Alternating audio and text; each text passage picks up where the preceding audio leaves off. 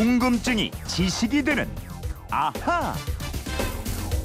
네, 궁금한 건 풀고 살아야 됩니다. 궁금증이 지식이 되는 아하. 오늘은 휴대폰 뒷번호 2852님이 설에 대한 궁금증을 보내주신 건데요. 우리나라에서 설 명절은 언제부터 이렇게 민족의 대이동이 실감될 정도로 세계됐는지 궁금합니다. 또 설이라는 단어와 세뱃돈의 유래, 그 깊은 뜻도 궁금합니다. 뜻도 모른 채 설이 되면 세뱃돈 부담이 가장 크답니다. 이러셨어요. 네, 어렸을 때 설날을 손꼽아 기다렸을 김초롱 아나운서 알아보겠습니다. 어서 오세요. 네, 안녕하세요. 김초롱 씨도 예. 설날 많이 기다렸죠? 아, 그럼요. 왜 기다렸어요? 아우, 세뱃돈? 그런 것도 있고. 그리고 어렸을 때는 나이 한 살 더. 먹고 싶지 않았던 거죠? 그러니까 그런 것보다는 이렇게 네. 막 잔치 분위기가 막 나잖아요. 아. 굉장히 신났던 것 같아요. 가족들 괜히. 다 모이고. 예. 어, 집에서 지냈나요, 주로? 예, 저, 저 어릴 때는 제사를 막 지냈거든요. 그 그렇죠. 래서 엄마 막 예. 전부 치고 요리하는데 정신없는데 우리 어머니 세대는 참 어우. 고생 많이 하셨어요.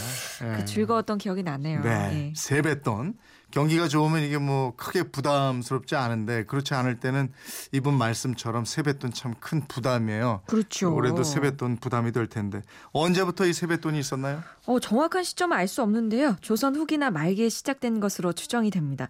우리 선조들이 정초에 설 차례를 지낸 다음에는 일가 친척과 친지집을 찾아서 세배를 드렸는데요. 네. 이 세배 답례로 처음에는 떡하고 과일 같은 걸 주다가 점차 이게 돈으로 변했다 그러네요. 음, 이게 세뱃돈이 생각보다 그렇게 오래된 풍습은 아닌 거죠. 네, 그렇습니다. 이 세뱃돈은 양반가에서 시작이 됐습니다. 음. 여성 출입이 자유롭지 못한 양반가에서는 하인을 보내서 친척 집에 인사를 드렸는데요. 네. 이 인사를 받은 친척들이 하인들을 그냥 빈손으로 돌려보내기가 좀 뭐해서 봉투에다가 약간의 돈을 담아서 들려보냈다고 합니다. 네. 이게 세뱃돈의 기원으로 보고 있고요. 지금도 세뱃돈은 동전보다는 은행권, 이 지폐로 주려고 하잖아요. 예. 지폐 사용이 일반화된 일제 강점기부터 활발해졌고 음. 서민들에게 까지 확산된 거는 1960년대 이후로 보고 있습니다. 아 그렇군요.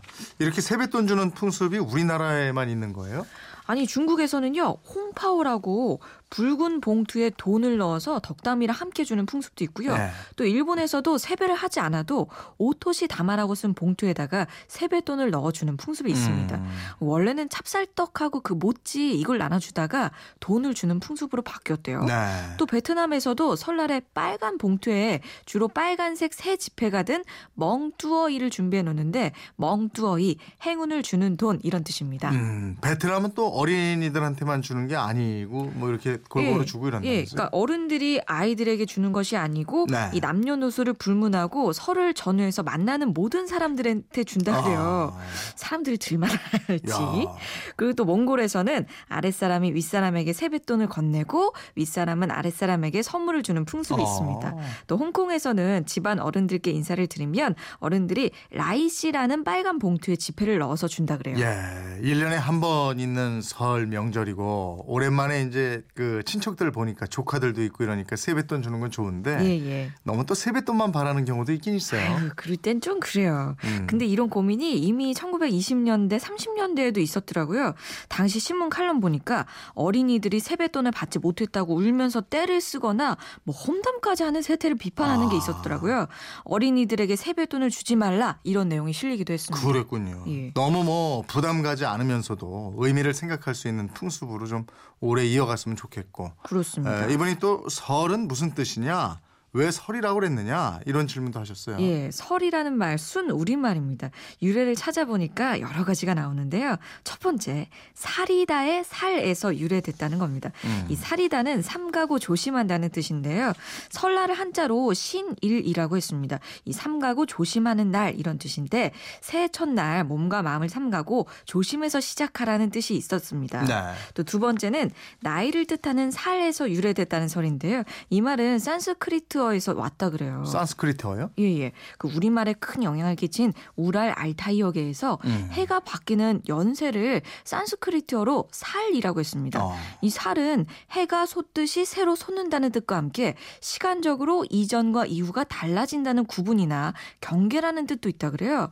또 이 살이 변해서 설이 됐다 이게 있고요. 세 번째는 서럽고 애달프다는 뜻의 설에서 유래했다는 이야기도 있습니다. 그 밖에도 뭐 설다, 낯설다의 설이란 주장 주장도 있고 해가 가고 새해가 서는 날이라는 뜻의 선날에서 유래했다 이런 주장도 있습니다. 야, 이 설이라는 우리말 하나에도 정말 많은 설이 있는데 예. 예, 다 종합해서 정리하자면 새로운 한 해를 시작하는 날 몸과 마음을 삼가고 바른 가짐을 맞이하라 이런 뜻으로 보면 될 것 같아요. 아유 그렇습니다. 예, 그런데 설, 구정, 뭐 신정 이렇게 나눠서 불렀잖아요. 예, 예. 이건 언제부터 그랬어요? 우리가 양력을 처음 쓰기 시작한 게 1896년 1월부터입니다. 네. 그러니까 신정 구정이 나뉜 건 일제 강점기 때예요. 일제가 양력 1월 1일을 신정이라는 이름의 공식 명절로 지정하면서 음력설, 우리 고유 명절인 설날의 순환이 시작됩니다. 네.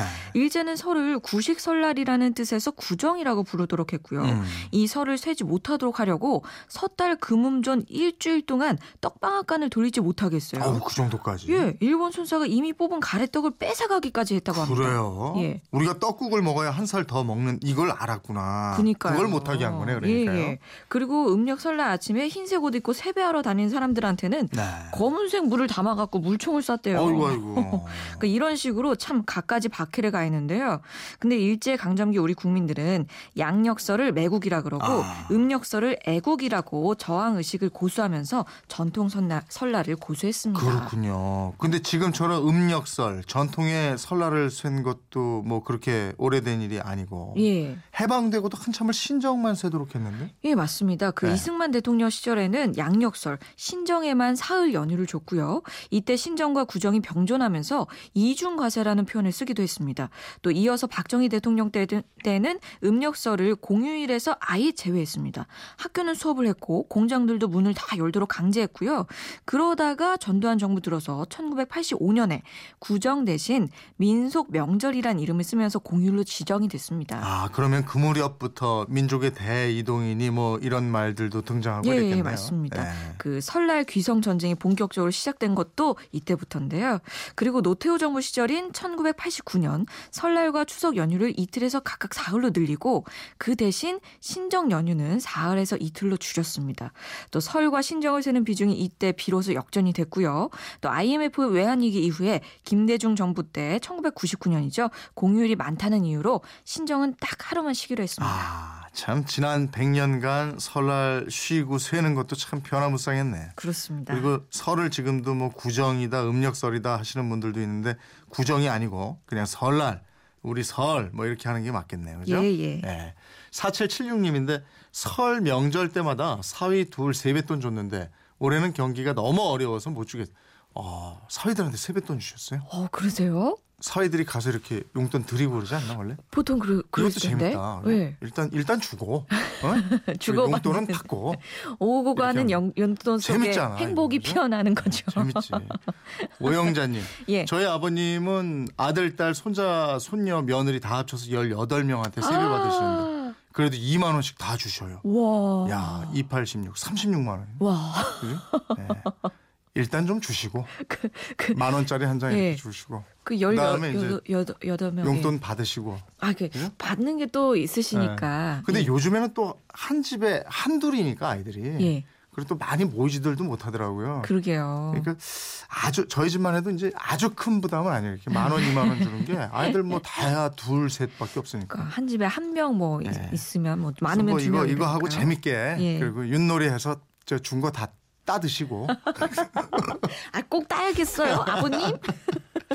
2852님 궁금증 풀리셨습니까? 예. 준비한 선물 보내드리겠고요. 이번처럼 궁금증, 호기심 어떻게 하면 됩니까? 예, 그건 이렇습니다. 인터넷 게시판이나 MBC 미니 휴대폰 문자 샵 8001번으로 문자 보내주시면 됩니다.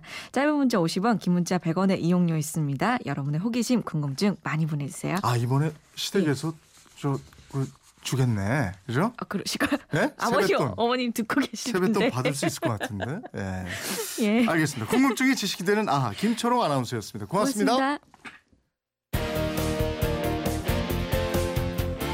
알찬 지식과 정보, 생활의 지혜가 가득한 그건 이렇습니다. 이재용입니다.